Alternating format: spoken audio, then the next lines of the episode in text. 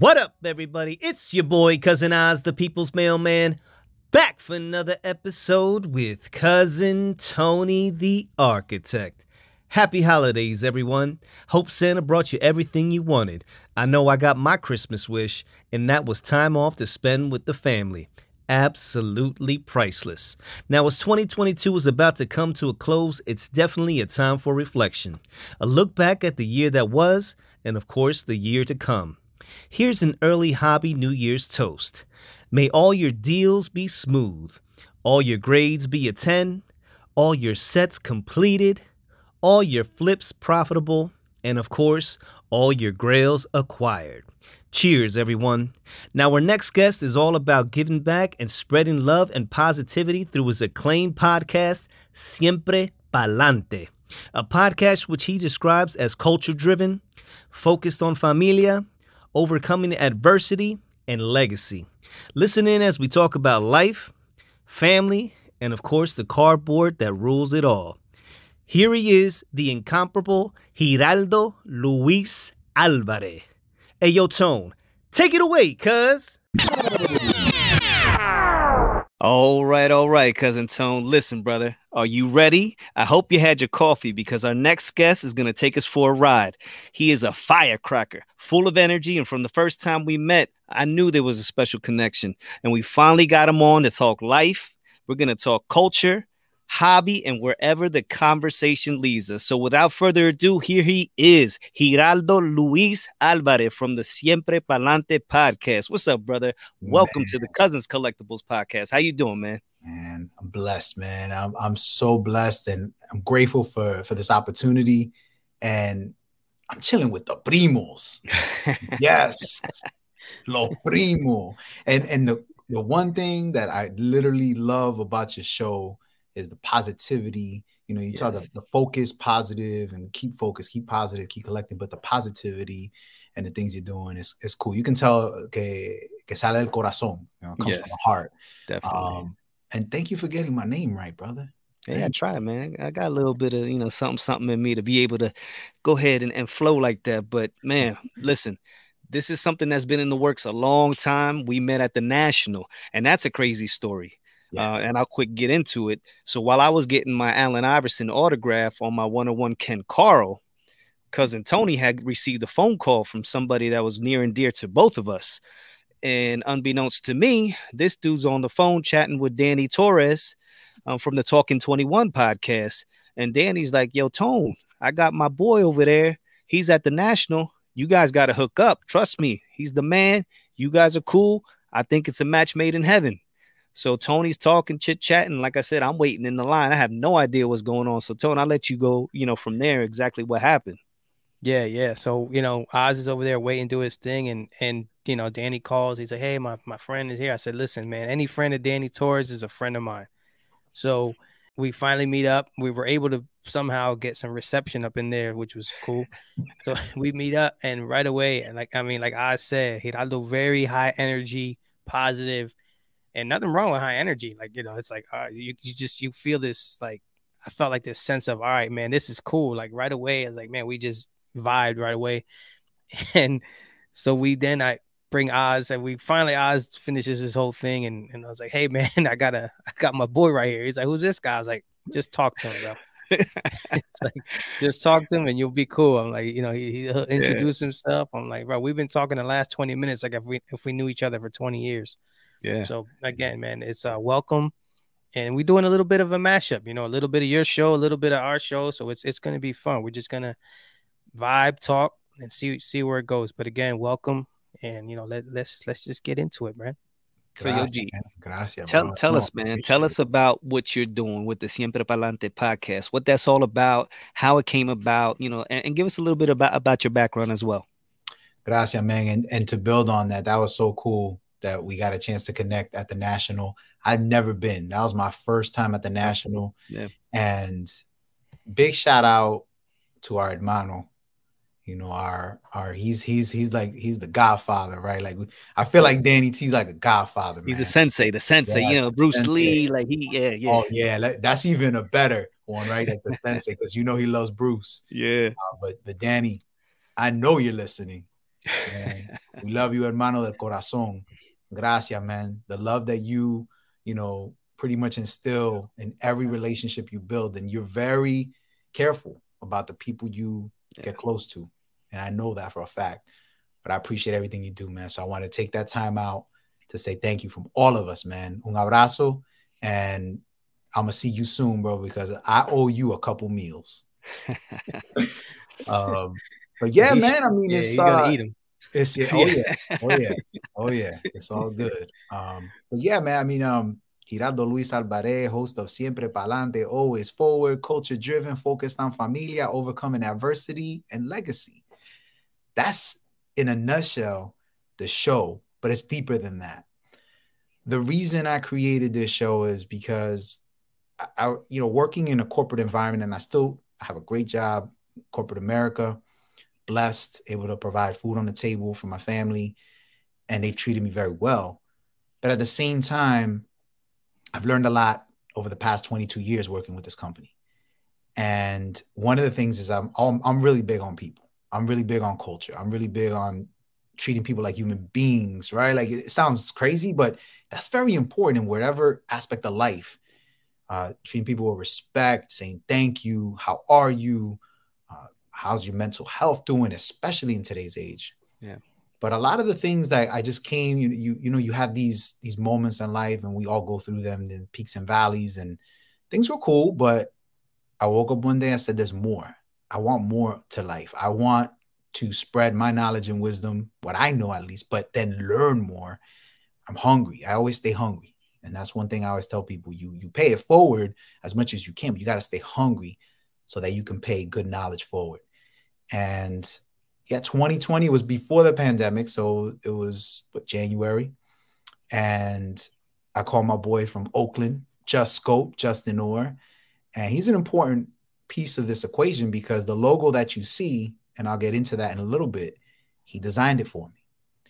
And this guy I met at Comic-Con, New York Comic-Con in 2016, befriended him just like we got to know each other. And it's been a beautiful relationship, man, just a brotherhood. Like, I feel like he's my hermano from the West Coast. And I called him. I said, listen, I got this crazy idea. But you know what? Crazy ideas end up manifesting into amazing things. And he's like, what's up? I want to do this podcast. And I'm trying to figure it out. And the name, actually, and I'm going to share this with you guys and get some exclusive stuff. The name wasn't Siempre Pa Lante. The name was Ya Tu Sabe. Okay. I even got my boy Deso, who's in episode 3, Deso El Afro Caribeño. Shout out to Deso. And we reconnected. We actually, fun story to build on that. Everything has like a connection. It's queer. It's like, it's weird. It's like it has like a whole, like a spider web, right? We actually reconnected after so many years. I was in the hip hop game. You know, I wrote music, Latino hip hop. And that's a whole nother chapter and episode. But I did a lot of that stuff, and him and I became good friends in the past. We reconnected, and then we went to Losaida, Lower East Side, Adela's. And if you haven't been to Adela's, when you guys come down my way, we go to the city, I'm going to treat you to Adela's. Adela's, Casa Adela is official Puerto Rican cuisine. Like, it is official. So making me hungry already, bro. Oh man! So February 2020, we were there, and I gave him the idea. I said, "Look, I spoke to my man, Just Scope, Justin Orr, told him about him. The logo's in the process of being made, but I want you to be my guest. I want you to be one of my first guests. Him and Aurora Flores, true story, were two of my first guests, and without hesitation, they both said yes. We'll support you, whatever you need." And shout out to Aurora. And yeah, man, we kicked it and we were talking about different things, me and Deso. And I said, hey, I need a theme song, man. Like, if Shaft could have theme song, Giraldo needs a theme song. Amen. When I'm walking anywhere, bro, I want the band, you know. Right behind you. I want the dude playing congas in the back. And, the little every superhero has his theme song. Yeah, man. So listen, that's how crazy these ideas. Like, well, yeah, real quick, just to know, you came to the right place because we do a theme song for every single person that comes on here. That's a major part of the show. So, which is nice. You already got yours, so we'll be able to, you know, we're gonna have to borrow that but makes our job a lot easier. You came to the right place, but go ahead. Thank you, brother. No, that's cool. And yeah, man, he was cracking up. He was like, man, tú estás pasado, and I said, yeah, man, but you know what? You have to entertain people. You have to give them something on top of the knowledge, on top of things, because if you just go straight, you know, bland with no adobo, no sazón, bro, anybody eating chicken without nothing, like un pollo seco, un pollo eso, okay. Bro, we've all had that dry chicken. You know that, oh, like you go to somebody's house, you're like, you look around, be like, man, te da pena, pero lo tenía que comer, and you're drinking water like crazy, chasing it down. No, bro. Hey, you got like orange juice or something, bro. Like some flavor. I need some flavor up in here, quick. So yeah, no, he was like, all right, cool. So I even got a cut. He did like a rough cut. Idea, and it was pretty cool. It was like, ya tú sabes, na, na, na, na. It was really cool. So for the Hispanically challenged individuals that are listening to this podcast, can you explain to them what that means? Ya tú sabes. Now you know. You already know. Basically, you already know. So it was interesting. So I got that talking to my wife. Big shout out to Andrea. I love you, baby. And my little bean who is sleeping right now. Ariana May. Yeah, it was wild. Like we listening, she's like, yeah, that's cool. And we all know we listen to our better half. It's important.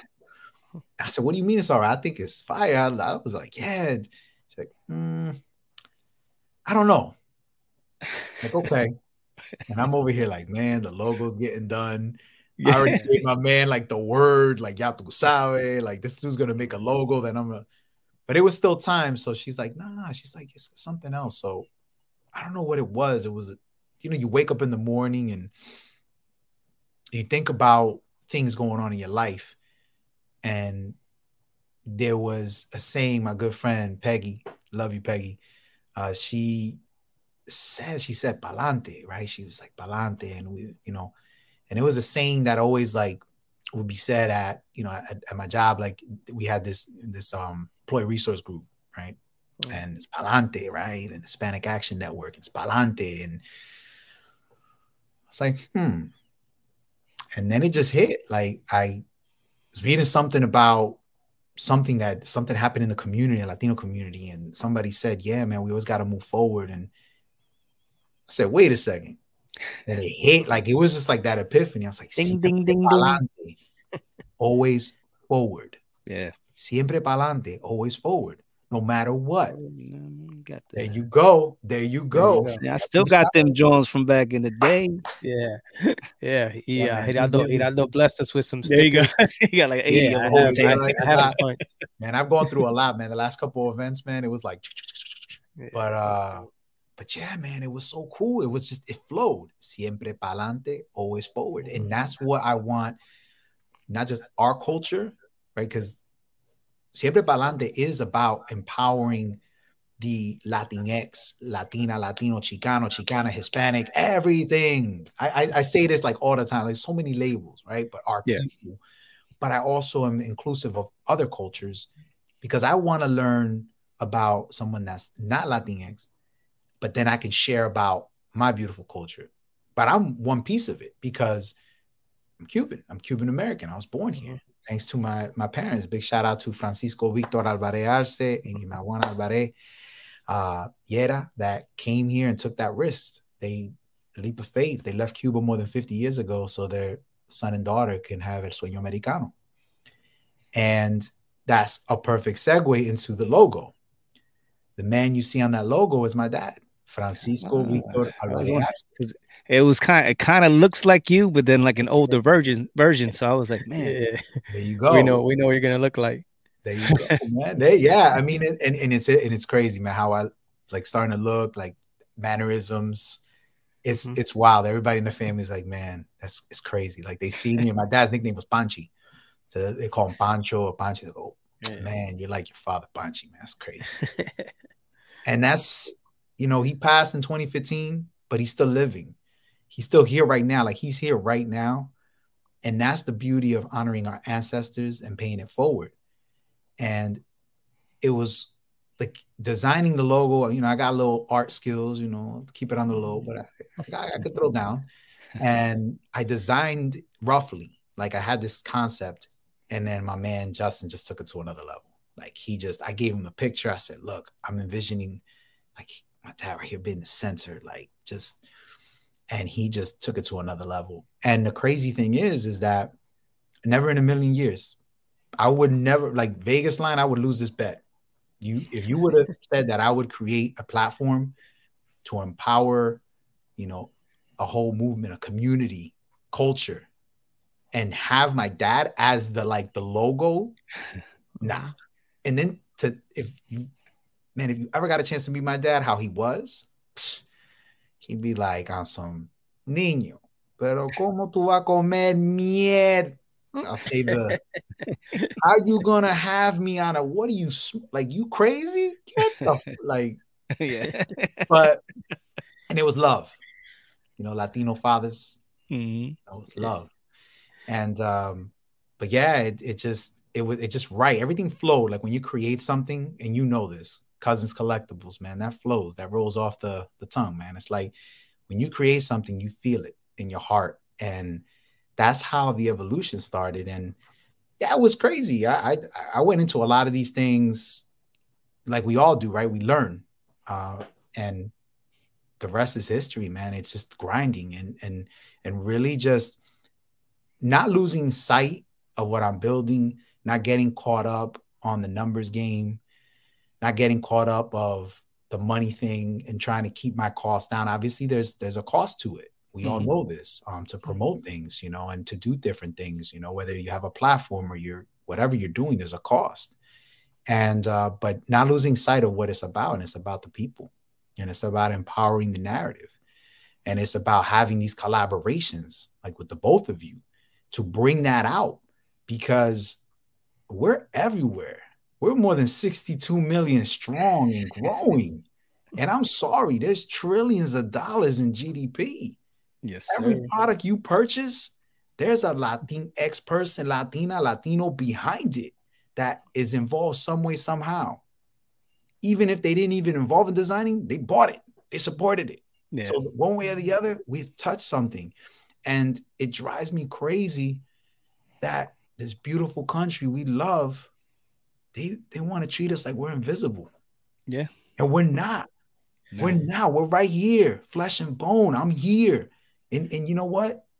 Don't deny the history. Let's right the wrongs. Nothing's perfect, but respect the talents that we have and let us have a chance. That's it.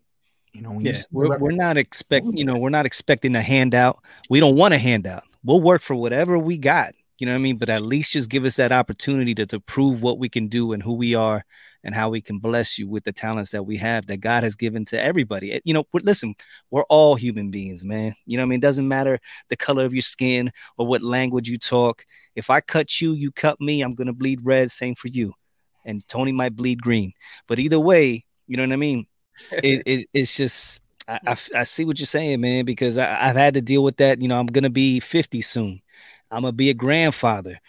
And I've been dealing with this my entire life. I always talked about, my mom wanted me to be a priest. So I went to Catholic school my whole life. So growing up, bro, in my schools, I was like, there was 5-6 minorities. There was, you know, 3 black kids and you know, a Chinese and Asian kid. And then, you know, the 2 Spanish kids. And I was one of the Spanish kids. So, but you can count on, you know, on your fingers how many minorities there were, you know. And it's, you know, 400 to 500, sometimes 1,000 kids that were all, you know, Caucasian, white. So I had to grow up in that environment. And there were times where, you know, they would look at me like you said, invisible, you know. So I had to go above and beyond just to prove myself. And there was many times where I'm in a classroom and, dude, I had to get straight A's. I had to bust my ass, you know, even, you know, just doing everything I could to put myself on the map and excel at sports, just to be liked. And, you know, that's something, it drives you, it fuels you to, now that I'm an adult, I try to, you know, teach that to my daughters. And it's like, listen, you're not going to be given anything. And I'm not telling you to go out there with a chip on your shoulder, but you got to be ready. Listen, the world, it is not fair. and it's never going to be easy. But if you work hard, you put your time in and do everything that you can, you're going to get what you deserve. But don't ever let anybody take that away from you. Man, Oz, that's beautiful what you just said. And people need to hear that more and more. And that's why I love collaborating with different platforms, and especially platforms that have Latinas, Latinos, and Latinas running them, because we have to remind each other about this and to emphasize that, because we do have platforms out there, and this is not about calling people out. It's just, come on, man, remember where you came from. Yeah. Because we all at one point in time needed someone to pick us up and uplift us. It's reaching back and paying it forward. And I feel like we can't get out of our own way. Yes, I'm saying that we cannot get out of our own way. Oh, porque, you know, este tipo es cubano. Oh, es hondureño. Oh, he's Colombian. Oh, he's Puerto Rican. Oh, Dominicano. Dominicano. Like, you go down the list, like, really, bro? Oh, Mexican. Oh, nah, man. You're all my brothers and sisters. All of us. And then let's bring every other culture in, right? Every culture. Not every other, every culture. Bring them in so we can educate people, because there's a lot of ignorance, and it's every field, you know, from collecting. You know, Tony and I were talking about that on the phone leading up to this great collaboration in collecting, in the collecting world. You know, you have that in movies, you know, you name it, comics, whatever, sports, everywhere. And the sad thing is, like, yes, there is injustices, but the only way to correct those things is narrative, right? Like stories. If a story's not told, it never happened. But you got to tell it straight from the source. And I'm a firm believer of that. Like, it would be crazy for me to have an episode on Los Primo, the cousins, and making up stuff. Yeah. Yeah. Well, you know, Oz grew up in Ireland, and Tony was, he grew up in Oregon. And like, yeah, and they started collecting in the mountains. And oh, but this is the crazy stuff that's happening in this world now. Like, people just throwing stuff out there, seeing what sticks. Yeah. And people believing it too. Like, that's a sad thing. So the best way to do it, to bring this full circle, is when you do create something and it's more than a hobby, because to me, this is not a hobby. This is serious. Like, I take this serious because it's from here, it's from my heart. I'm putting everything into it, because the time that I'm away from my family, I'm dedicating it to the people. And it's an investment to improve our culture, to improve our situation, so that when someone who might have a couple more people on the following, or like they have a bigger platform and they catch it, because I know some of these, I know people been listening. I know, because I get emails, I get love, but I know certain folks, as I run into them, do something at your platform. I don't want anything from you. Hey, you want to be on my show? Great. You don't want to be on my show? Hey, great. I'm good either way. Right. But at the same time, do something that empowers our people, not just the Latino people, Latino and Latinx and Latina, but people in general, human beings, you know, so that way others can learn and invite them to the party. You hear that saying, like, invite them to the party, ask them to dance, and also ask them what music they like, so the DJ can play their music. Mm-hmm. Do it all. You know, what foods you like. Let's engage in those cool conversations. And that's what Siempre Pa Lante is about. It's all about that cultura. And we have it. We have beautiful cultures. And the indigenous, that's something that, to me, like, the more I learn and the more I read about stuff, it's painful to read the stories of what's happened in this country, the real stories in the real books, not the sugar-coated, or not even sugar-coated, the books that have literally omitted it. Yeah. That's another piece to it that I tell people, do your homework. And when you know homework, start in your family. You'd be surprised how many people in your family that you can tap into that are a wealth of knowledge. Los abuelitos, los tíos, la tía, like, you know, la primo, right? Like, you'll be surprised, you know, of a lot of the people that are your family members that have a wealth of knowledge, that have books like stashed away and just waiting for someone to ask. Our elders, big shout out to our elders and our ancestors, right? Because our elders are going to become ancestors one day. It's inevitable, man. Father Time don't win. He's undefeated. All the time, you know. Brother, we getting there right now. We you know what I mean? I'm about to. I got a lot of people up in this hobby that they think they're the ish, but they're like 25 to 35. And I'm like, bro, you need to respect your elders. I'm damn near 50. So if you're going to talk to me, you better come correct, because I ain't playing that little nonsense that you trying to kick just because you got a couple dollars. You know what I mean? Like, hey, I got to throw that out there. I'm pushing 50. No, that's on real quick. I love that. I love that you say that, because you got to, if you don't do it, it just keeps running away. They ain't going to respect.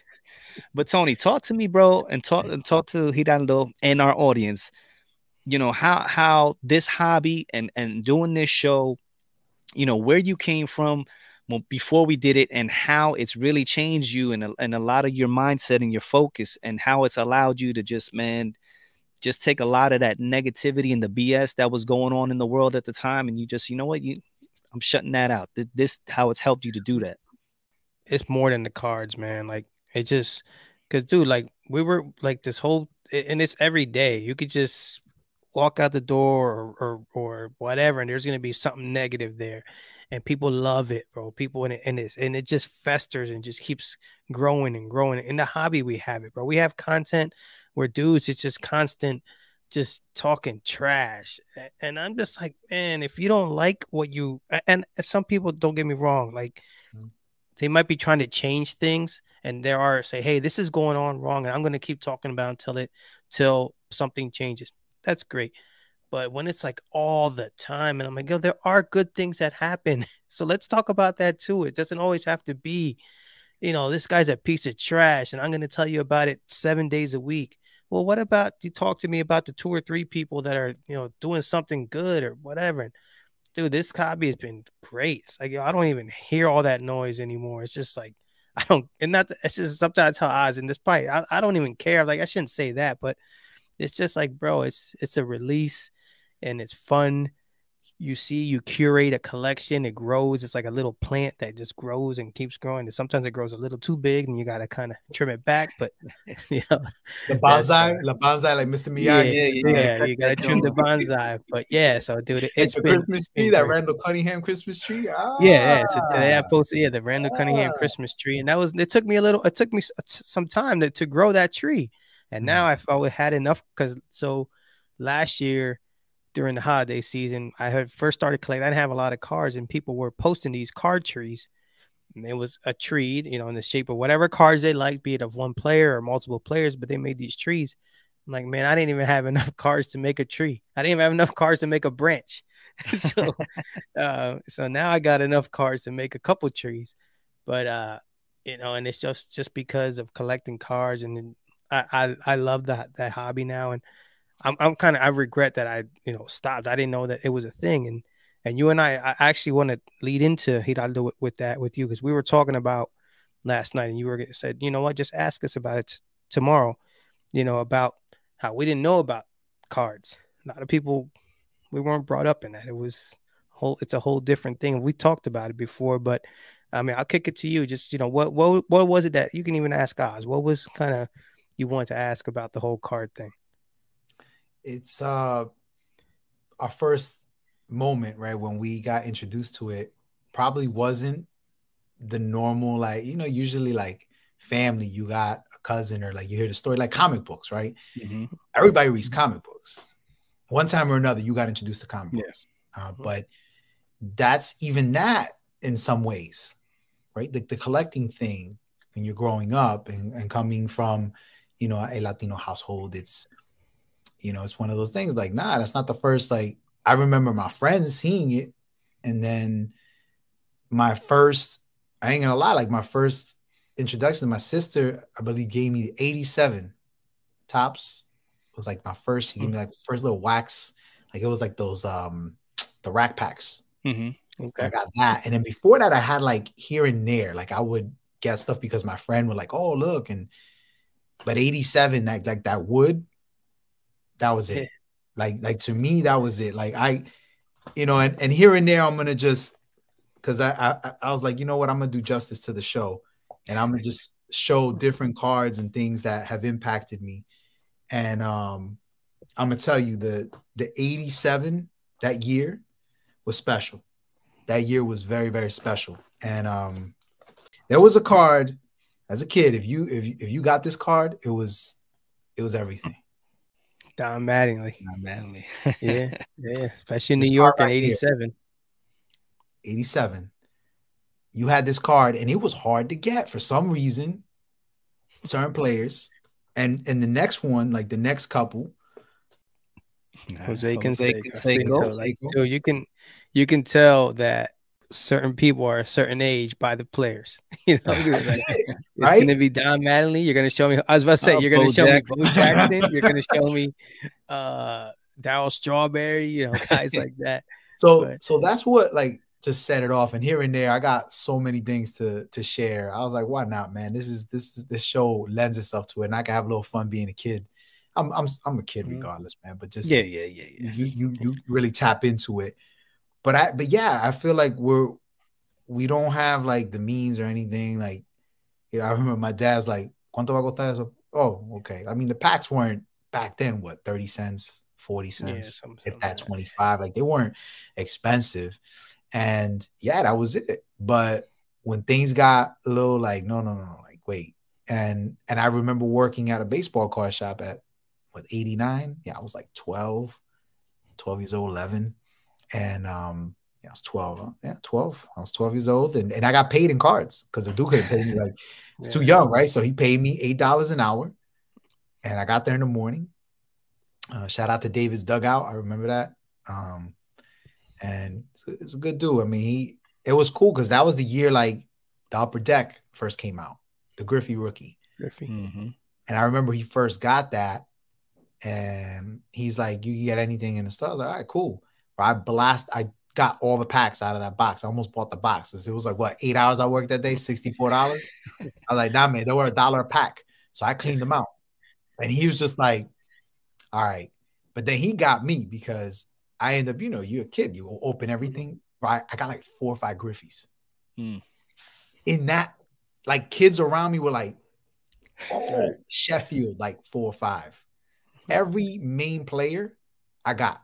So he's like, "Oh, I'll give you some more packs." And he got over, bro. Like, I mean, come on. Like, I ended up keeping, I think I ended up keeping one Griffey. Wow.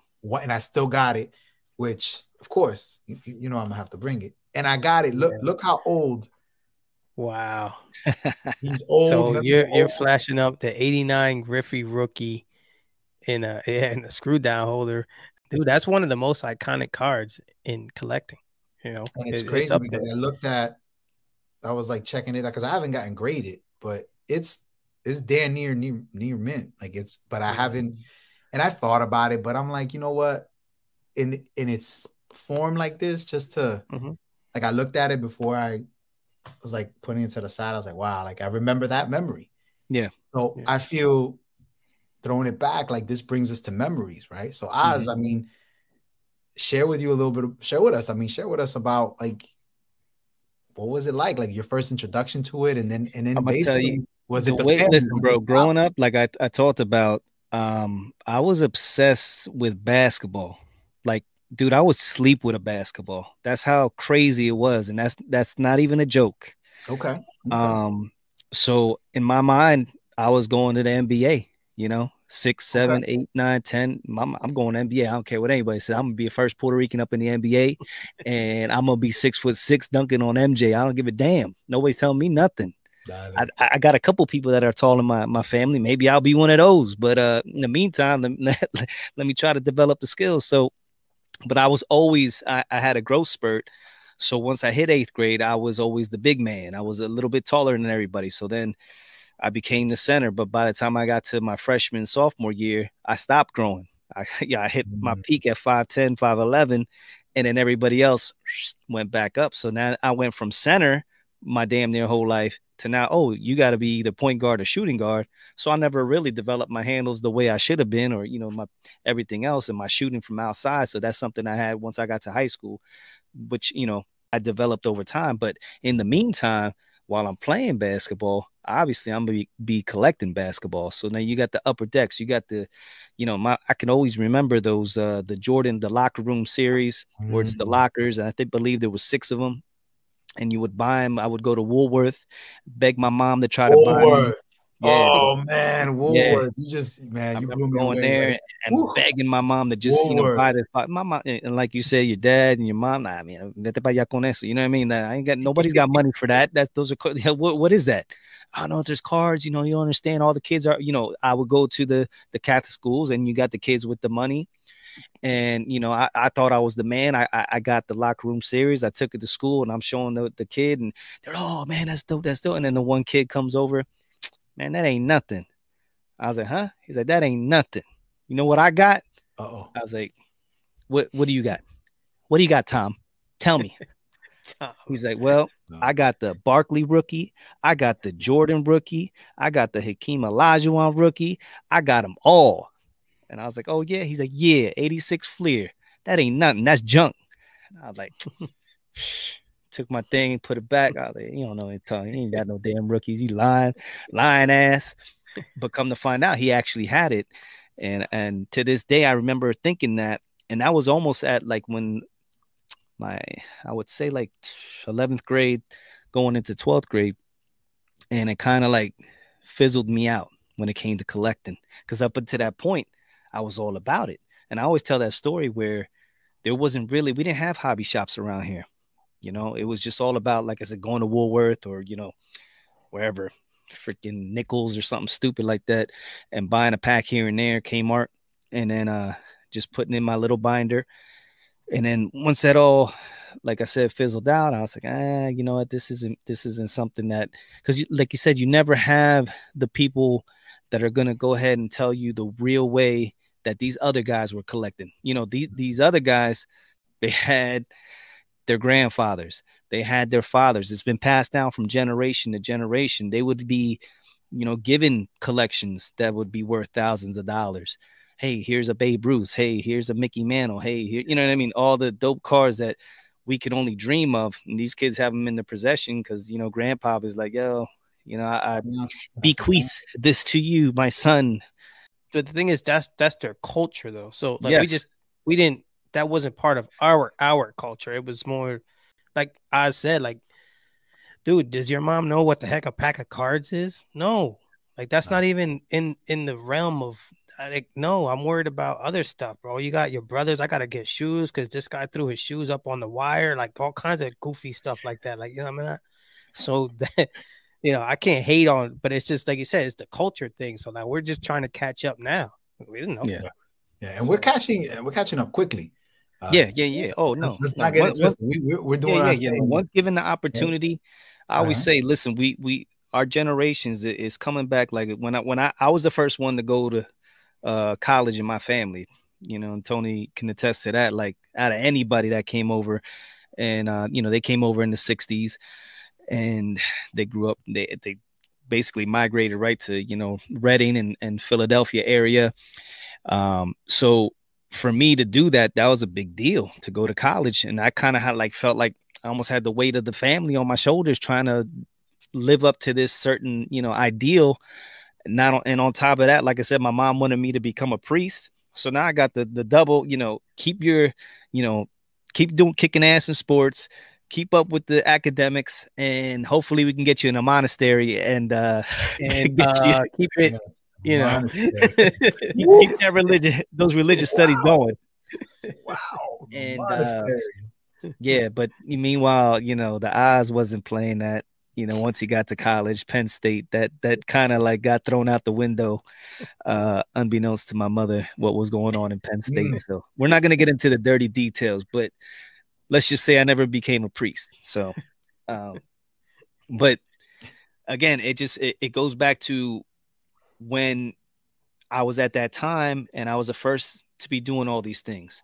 Now it's like my nieces and nephews, you know, it's a given. Got to go to college. You know, I had a niece get full ride to Columbia. You know what I mean? A couple other ones. Yeah. And like 3 or 4 of them, just like full rides to wherever they go, you know, brilliant minds. And it just amazes me that what's happened, the transformation from when they came over from Puerto Rico, could not speak English. You know, our abuelo was working in the mushroom factory, you know, and just barely making it, barely surviving. and it's just like what happened from there to now, and how just given a couple generations with the proper education and the proper focused, to be able to be where we're at. And it's just, scratching the tip of the iceberg, because there's so much that we can do, like I said, if we're given the opportunity. And that's the same with everything. It was funny because when you were talking, I was like, man, listen, yeah, we got Hispanics, but if I look down and I did the DNA thing, and I was just breaking it down. I was like, listen, I got 20% Portuguese, 70% Spanish, 13% indigenous Puerto Rico, 9% Cameroon, Congo, Nigeria, and then the list goes on. Ivory Coast, Basque, France, Benin, Togo, Northern Africa, Cuba. Like, I'm a little bit of everything. And that's what, what I mean? We're all like, if everybody does this, yeah, you're going to have your main, percentages. But us as human beings, we all have a little bit of each other in us. And to have racism and to have people look at each other just based on the color of their skin, that we're not equal, it boggles my mind. It's like, dude, we're all the same thing. You know what I mean? It's like I always say, like, Dominicans are just black guys with an accent. You know what I mean? It's like, it's just what it is, and vice versa. You have Puerto Ricans that are blonde hair and blue eyes that if there's a girl that I work with, she just came in. She's only like, she just turned 21, blonde hair, blue eyes. Everybody thought she was a white girl. And then come to find out, parents are both Puerto Rican, and nobody knew. And then I was like, are you serious? Yeah. And I literally had to pull her to the side. I said, stop lying. You're not Puerto Rican. She's like, I am. But that's, That's our culture. That's what it is. It's the blonde hair, blue eyes. It's the black is black. It's the, the brown. It doesn't matter whether you're Cuban or Haitian or Dominican, Puerto Rican, you name it, Mexican. It doesn't matter, people. We all need to just put all the nonsense aside and the politics. I don't even want to get into that. We're not going to get into that. Nah, we're good. Yeah, we don't have to get into that. But the fact is, there's so many things that tear us and this nation apart. And man, we just got to spread love, baby.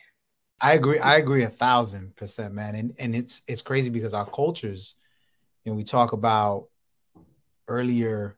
Tony, you said some light. Tony said some light on the culture, right? It was it was already part of growing up in the family, like the heirlooms passed down, right? Like I collected back in when Topps started, and here's the whole set. And yeah, right.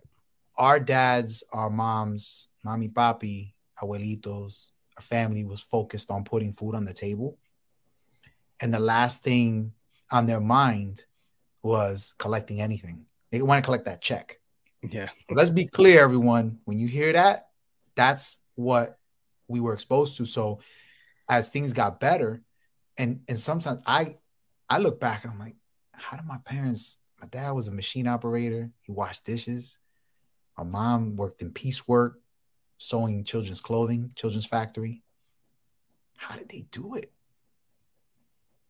I'm over here really successful in what I've done. I graduated college. I got my master's. I'm doing my thing. I've been in the country in a company for more than 22 years. And I find times like, man, things are like crazy expensive, and not that we're doing well. My wife and I with great jobs, but you still look back. You have those moments you sit down and go, whoa, let's keep it 100. Yeah. Let's keep it 200, 300, 400. Let's keep it 1,000. I'm blown away. These kids got these like luggage. Like, that's the thing about the National that blew me away, because I'm over here proud to show you these cars. They're not even graded. They're probably worth a couple bucks, if that. But they have this sentimental value, and that's what collecting's about. It's, yeah, there's some cards that are a little pricey, and both of you can. Because I want to know what's the most expensive in your hobby, because I'm going to ask that question. I'm very curious. So you both have one of those, right? That you really was like, it's a journey. There's a story behind it, and you're not letting it go. But that's the beauty of it. And when you think about, when we do this, we love doing this. You break away, right? It's get a chance to, tune out the world for a little bit. And you focus on something. You look forward to it. Not that you don't look forward to coming to see your family and your kids. We all need an outlet. And if this can be an outlet that provides us peace of mind, then so be it. But we also got to look at, because this is something I really want to talk about that I noticed at the National. The dealers, the people selling cards, there's not a lot of people that look Black, brown, indigenous, Asian. There's not a lot. There's some, and there's more, but there's not a lot.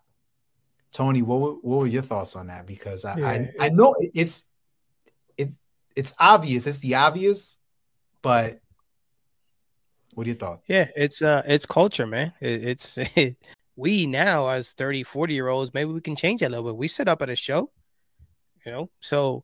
But yeah, it's like that. And I mean, I think it's changing a little bit. I mean, we see some people in the hobby more that, you know, they look like us, talk like us, stuff like that. But yeah, if you look around the room, you're like, oh, crap. But, you know, I think they're definitely on the cards. You know, we're represented on the cards. There's a good friend of ours that talks about that. But I think in time with a show like this, like we put a lot of effort into our show to bring that to light a little bit. Now, we're not going to hit you over the head with a hammer all the time, but I said we put a little flavor on it, and so that our show sounds a little different than the next guy. And I think that in the long run, we can probably change that, because right now, yeah, you're dead right. There's not a lot of people. Yeah, I was just at the Philly show, and I want to say, I don't know, 8, 9, 10 dealers that look like that. If that, you know, it's right. You know, how many dealers were there? Oh, a lot. You know, 300 for, you know, whatever it is, 400. I mean, and it's just like representation in Hollywood, right? But listen, I'll say this, right? Like, it got to be fair, but it's not like they're telling you not to come in the door either. Mm-hmm. Yeah, I mean, like if you want to go set up, you can set up. So it's not, but that's true. And that is true. Yeah. That is a valid point. But at the same time, do they know how to right? Like, that's the whole other thing, right. The process, right? It's not like they're saying you can't come, but do you know the process? And then some of these families, like, I mean, really think about it. Let's go back to the thing. Like, our families were working to put food on the table, not collecting cards. Mm-hmm. And that's the reality of that. But the interesting piece to this too is that I want to make a PSA right now. Not wanna, I'm doing it right now. All you collectors out there that are Black, brown, indigenous, Asian, and listen, white people, we love you too. Come on, I'm not. This is for everyone. This is not to bash anybody. It's not bashing. Let's disclaimer, because you look at me, I look straight gringo, and people don't know what gringo is. I look white. All right, a lot of people tell me, "Well, I thought you were white." You know, like, I'll be in a room. My own.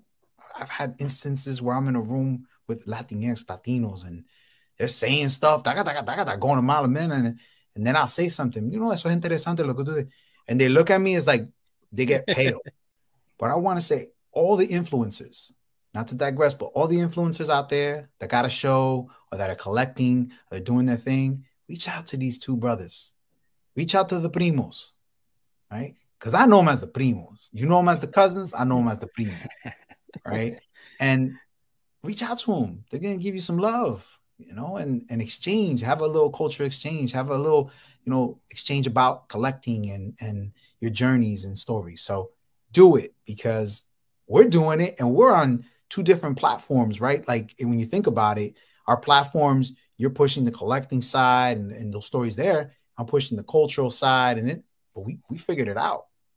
So if we can figure it out, I'm sure you're going to figure it out with your story. So we talked about, like, real quick before, you know, the upcoming National, like, we want to do something with cards, put a little culture, put a little spin. We don't know exactly what it is or what it's going to look like, but when we get there, we'll figure it out, and it's going to be dope. I just don't know what it is, but you know what it could be. Maybe it can be something like when you see and I'm throwing this out there, the artists that have done Project 2020, Project 70, when you look at the list of artists, start there. What Latino, you know, artists are there? Latina artists, Latinx. Maybe there's some that we can push forward and reach out and say, hey, you know, and that's a start right there. That can help. But again, I want everybody there. Exactly. I got this. Oz, I thought of you, man. Uh-huh. And I don't have This is the only card I have of this gentleman. And when you see it, I don't know, maybe you have it, maybe you don't.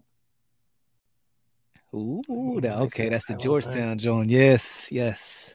I don't have that one. I love that he's wearing the Jordan, the patent leathers. Those are fire, man. I've seen that many times. I almost, you know what I mean? I probably almost bought it like 30 times. I was looking for the perfect one.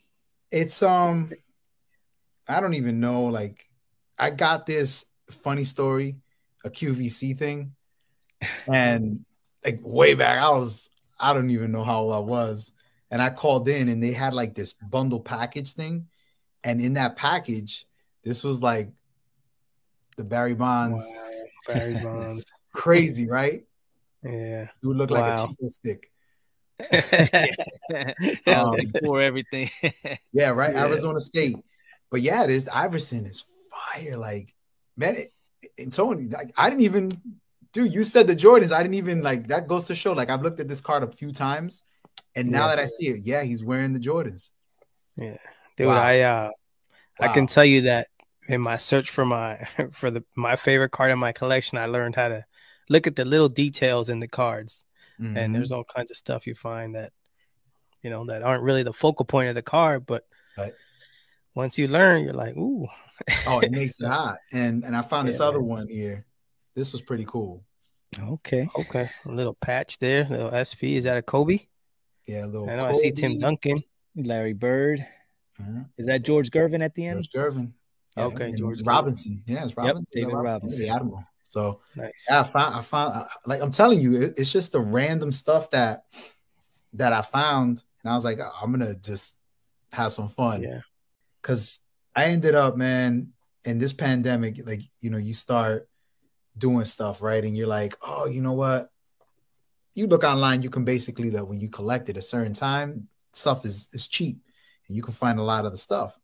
So I went and I bought, man, my wife was like, really? She's like, you bought a box of this? It was your MTV Raps, the cards. Yeah. Those are fire, man. I put it away, but I literally got like but the intention of getting it was I was looking for, if you listen to hip hop music out there, all you hip hop lovers, MF Doom. Okay. So if you heard of MF Doom, he wasn't MF Doom before. And I was trying to find that card and I didn't have it. And he was in a group called KMD. And I was looking for that card because I was like, yo, this would be cool to have an MF Doom rookie card. And then I'll get an artist. This is how crazy I was thinking. I was like, I'll get one of these dope artists to like draw on it with the mask. And I ended up didn't get it in the box because I bought the wrong box. It was in that series. It was two series. Okay. But I ended up going online and I ended up finding KMD. Wow. Right? And Zeb Love X, that's right there with the glasses. Uh-huh. Right? That's my man right there. That's MF Doom. Zeb Love X. Right there. He's with the hat. Okay. Rest in peace, man. Rest in peace to MF Doom. And it's crazy because a lot of these were like, you know, Tribe Called Quest, Black Sheep. All that pop culture stuff, man. It's that's something that's universal.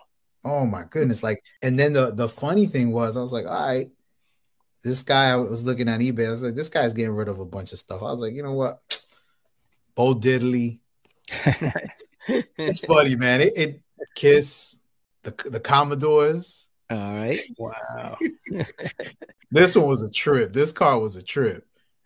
Bootsy Collins. Wow. And then you know, man, repping for the Latinos right here. My man Santana. Oh, yeah. There you go. Nice. Santana. Danny T, I had to do this. Oh, nice. Got the Bruce Lee joint. Oh, you got three of them. Yeah. So explain, awesome. like describe those cards real quick. This is this is wild. I found this. Some dude was getting rid of stuff on eBay. Like, I think during the time I really got a lot of these crazy cards was 2008, 2009, when people were just, you know, the recession, right? Like 2008. Yeah. And this card, there was two of them that dude was selling for like $5, $3. I don't even know. And it's for promotional purposes only. It was a Sports Kings card. And it was at the VIP card, the National Sports Convention, the 31st Annual National. Oh, wow. And they did this card. So I was like, you know what? I was dope. Like, I'm going to scoop that. And then I found this online, Allen and Ginter. Yeah. Mm-hmm. They did this. That's dope. That has a classic pose. Yeah, those Allen and Ginter cards are fire, man. I like the way that they're designed. They're really man. Cool. I mean, the Tyson. I mean, it was just. Woo. Yeah, it's crazy, but yeah, I wanted to give love to the Vic Power. Yeah, man, it's just so many, man, so many, and we were talking about Clemente, my man. I don't. Where's the card at? I have the card here. So my man F Dot, big shout out to F Dot. Nice. Nice. Look at that thing. Clemente joint, 20 out of 50. He signed it. Not Clemente. That was F Dot. Yeah, and F Dot does some cool stuff. I met him at the National. He does like promo stuff, like he did stuff for Nike and you know a lot of these dudes. I mean, it's just love, man. Just like we talk about all the time. We're just big fans of card art. It's oh my goodness, man. Chuck Styles. Yeah, Chuck Styles. Yeah. This I got at the National, and the crazy thing is, I was able to King Griffey Jr., but they did an homage to the Fresh Prince of Bel-Air and the mom. the mashup and a really cool thing just to top it off, like I'm wearing a jersey just so people know context. The jersey I'm wearing is New York Cubans Martín Dihigo, who was a legend, still is a legend. He's into 7 baseball Hall of Fames. I mean, he didn't really like to find his cards. I mean, obviously he didn't play it in a time, but these Helmar, you ever seen these? The Helmar, they're called. No. Their promo, actually, I think it was like a brewing company gave them, and you scratch the back, like they gave them, and they started doing different Negro League. See, so I snatched as many as I could find. See, they have a little scratch off, and then you would get to claim the prize. You redeem your coupons at helmarbrewing.com. And crazy things. Wow. These things are like some of the only cards to really have that, you know, and big shout out to Lauren again. I want to give her love because this is going to be my daughter's first baseball card. Still, that's awesome. That's her. Yeah. And she was so kind because I remember I was like, oh, I'll take this and this. And then I didn't have enough money. I like literally ran out of money. Like at the spot, I felt bad. I was like, oh, you know what? I'll just get that. She goes, what'd you say again? You said that's for your daughter? I was like, yeah, I'm going to give that to when she gets older. I'm going to give her this card. And she goes, you know what? Don't worry about it.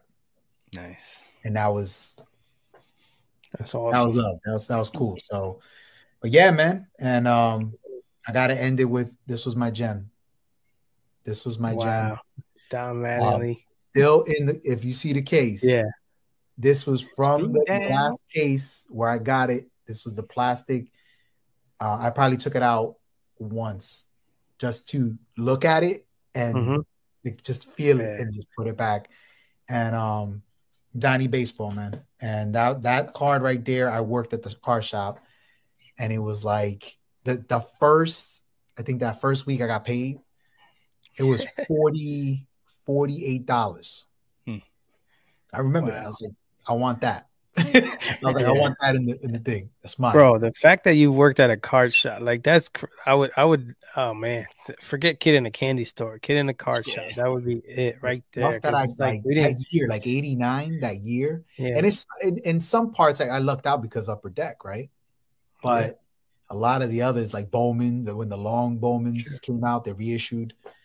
So there was a lot of cool stuff. Griffey's rookie was that year. So I got so many Griffey rookies, but I also gave them back. Yeah. Or get more packs because as a kid, you're like, but, you just want more and more.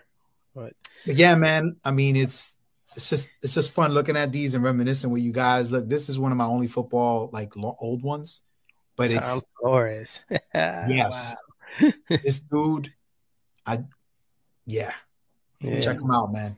This dude, Tom Flores, dude got a nice history.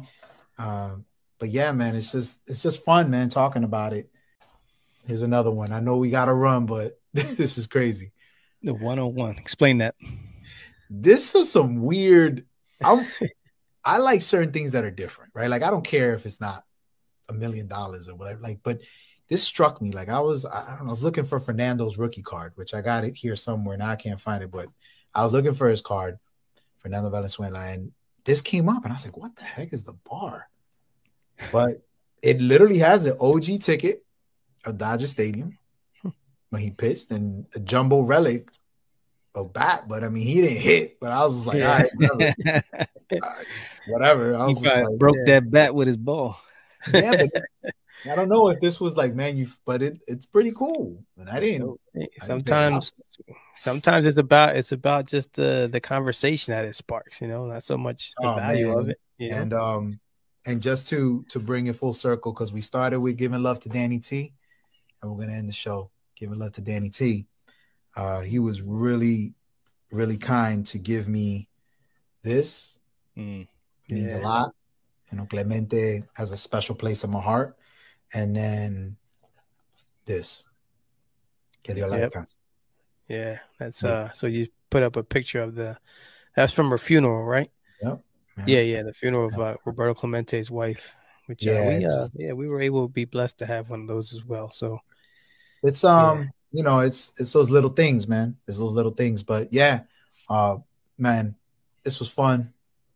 Yeah, man. I know we can continue to go on and on. Yeah, we could be here all night, bro. Let's do a little bit more. There's one more. I'm pushing it. I always push, man. I'm always going to an interviewer, man. So I'm having fun with this, you know, being the guest. But for you two, you have grails. So share. You've probably shared it with other people, but listen, I haven't heard it. What in your collection is something that has so much, it might not have a lot of value, but has a lot of value in your heart, in your corazón, that you finally got the card? And so whoever wants to go first. I'll let you go first, Tom. Yeah, mine's easy. It's the Roberto Clemente rookie card. It took me a while to get it, in the sense that it took me a while to find the perfect copy at a price that I could afford. There's tons of copies out there. And as you learn in this hobby, you know, you start to pick up on the little things, you know. So these cards, let's just say the cards are graded, and the cards graded a 4. Okay, well, you could have a 4, Oz could have a 4, and I could have a 4. Theoretically, they're all the same number, but there's levels to the 4. Maybe the centering is a little better on Oz's, and maybe the coloring is a little better on yours. Maybe the registration's so nobody teaches you that. You got to learn that. Okay, going back to the whole thing about there's a little gatekeeping stuff going on, and you just got to break those gates down. And once you bust them open, you don't close them. You let everybody in. So you learn what to look for.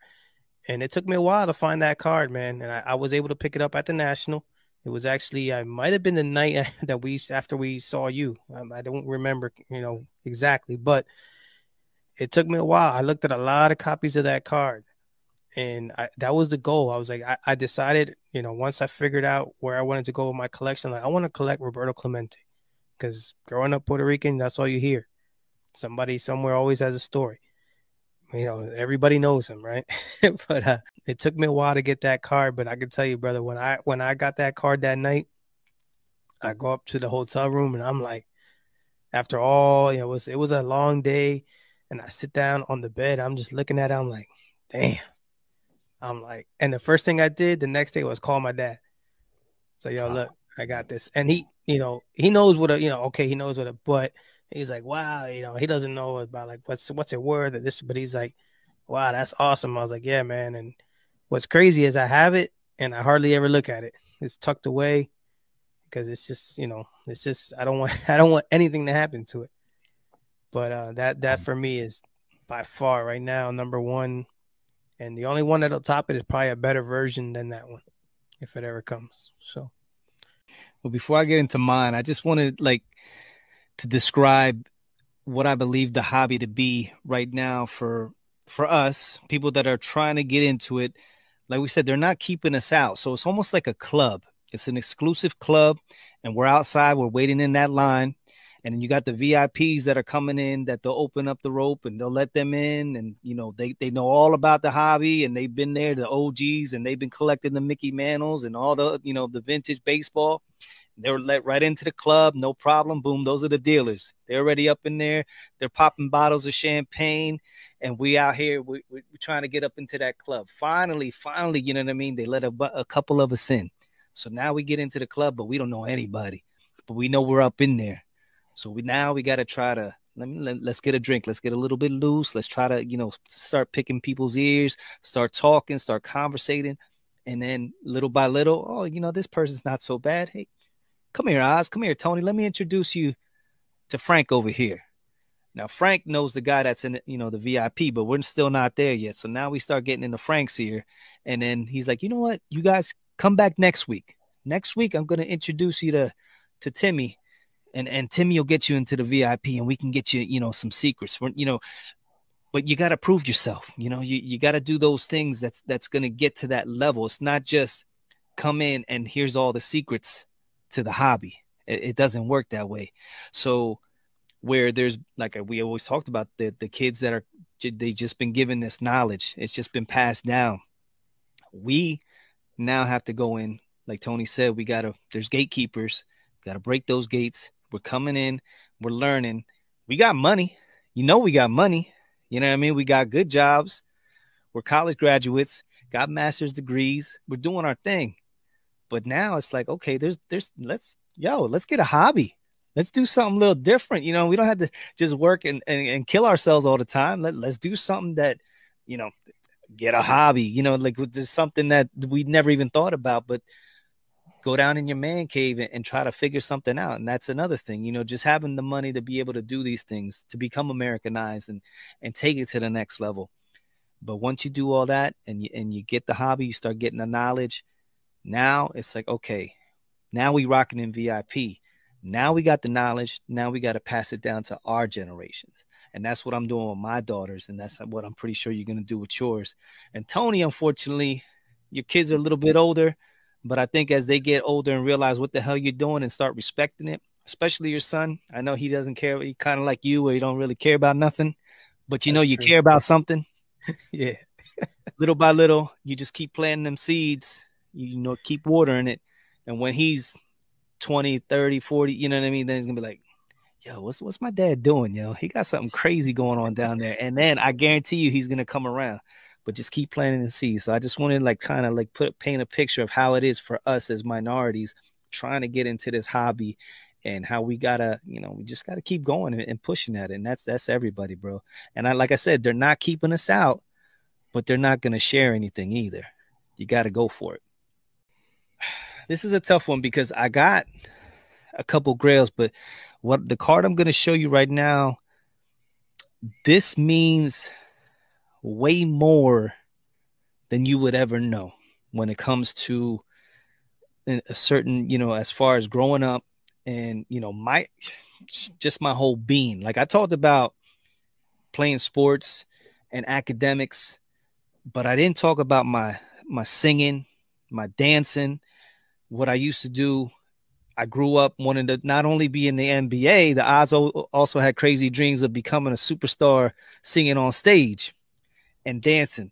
And this card, I have it out all the time. Like Tony says, he hides this thing away. Nah, this one, when I come to my basement, this is the first card I grabbed. This is my Michael Jackson 2011 Topps American Pie, the Billie Jean, the Thriller album. And that's Mike Gillen in his white thing. It's a SGC 10. And it's just a dope card. And really, it's not worth, maybe $100, $200. That's not the point. The point is, this dude, I was raised on Michael Jackson, yo. Michael Jackson is in me. And if anybody has seen the dance, I spent hours and hours and hours, bro, just in front of the mirror, just trying to perfect the moves, grabbing the crotch, doing the spin, getting on top of my toes, you know what I mean? Kicking the leg, just trying to emulate this guy because he was my idol. Yeah, this card means a lot to me, man. Like it takes me back from when I was a little kid, and I always tell the story. Like I had gone to Puerto Rico, and for some reason they had like this one little TV set, and it only had like one or two channels. And I just remember Motown 25 being on as a little kid. They had just happened to put it on, and Mike came out. He had just finished up his thing with his brothers, and he came out and performed Billie Jean for the first time. And bro, it was like I was watching a god on TV. Like I couldn't believe what I was seeing. My mind was blown, all the things that were going on. And it was just like, from there, I was just hooked. I was like, that guy, that's me. and I did everything I could. So that, yeah, that's my Grail card, man. That's crazy, man. And you see the extremes, right? Like that. I think one has both values. One just has that sentimental value, and that's fine. And that's what collecting is all about, to bring all this together. It's about culture. It's about, you know, the things that we cherish. It brings back our positive memories of things, and things that maybe we couldn't attain, where we knew that, go back to this, our families were putting food on the table and ensuring that we had clothes on our back and ensuring that we got good education. But now it's different, right? We're in the club. We're not just in the club. We know how to access VIP. Yep. We know how to do our thing. And I think that's a great analogy to this, because it's just not in the collecting world, the card collecting or collectibles, period.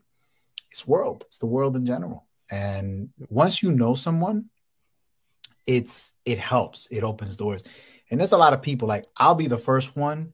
Like, people reach out to me, man, it must be hard doing a podcast. And like, how do you do it? How do you start? I want to start one. I was like, just start. Yeah.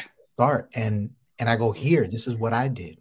And people sometimes get taken back. And I'm like, you're going to figure this out. So why not help you, and maybe you'll find a better process and come back to me and go, hey, Giraldo, gracias. But you know what? You can try this. That's the love of doing things, that it helps others. You pay it forward. So that's important. Amen. Absolutely. Hey, brother, thank you so much for joining us. And, you know, I guess we're going to, you know, this will be hitting all kinds of platforms. So for your listeners, I encourage them, check us out, bro. Our podcast drops every Monday, Cousins Collectibles Podcast. And even if you're not into cars, bro, we talk about, you know, toys, movies, everything, and you know, it's mostly centered around cars, but our conversations, they're like kind of universal as far as the stuff you learn, or the stuff we learn all the time. We learn from our guests. Yeah, so they're relatable. Yeah, everything's connected. Everything's connected. Yeah, mi gente, check it all out, man. It's coming to a platform near you. I'm on all platforms. You name it, from Apple Podcasts to Anchor to Spotify. You name it, I'm on it. Support the show. Rate, review, subscribe, like, you know, hey, and if you for a cost of a cafecito and an espresso, a little bagel, man, donate. Throw a couple dollars our way. There you go. Let's keep the lights on, man. Let's do this. Come on. You can pay me in cards if you want. You can pay me in cards. I'll take cards all day. Hey, look, they take cards, I take money. So like, you want to cut me the check, and listen, I'll buy them cards if they want cards. And it's all good. But support Los Primos, you know. Big shout out to the Primos, Cousins Collectibles, and they're doing their thing, man. I appreciate you too. I wish you an abundance of health, wealth, love, and happiness, man, and everything good and more. Appreciate that, man. Giraldo.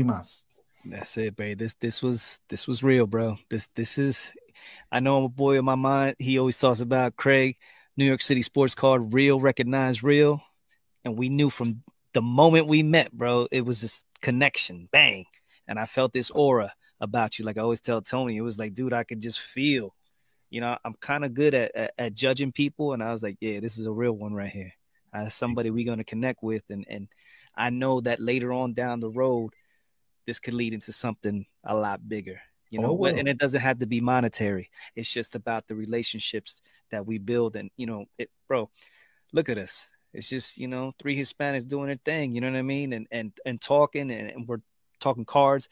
But the main thing, bro, is just life, you know, and doing what you can do to the best of your abilities to not only, you know, further yourself, but further future generations, you know. And what I love about this whole podcast thing, dude, Tony talks about it. It's like, you know, a diary.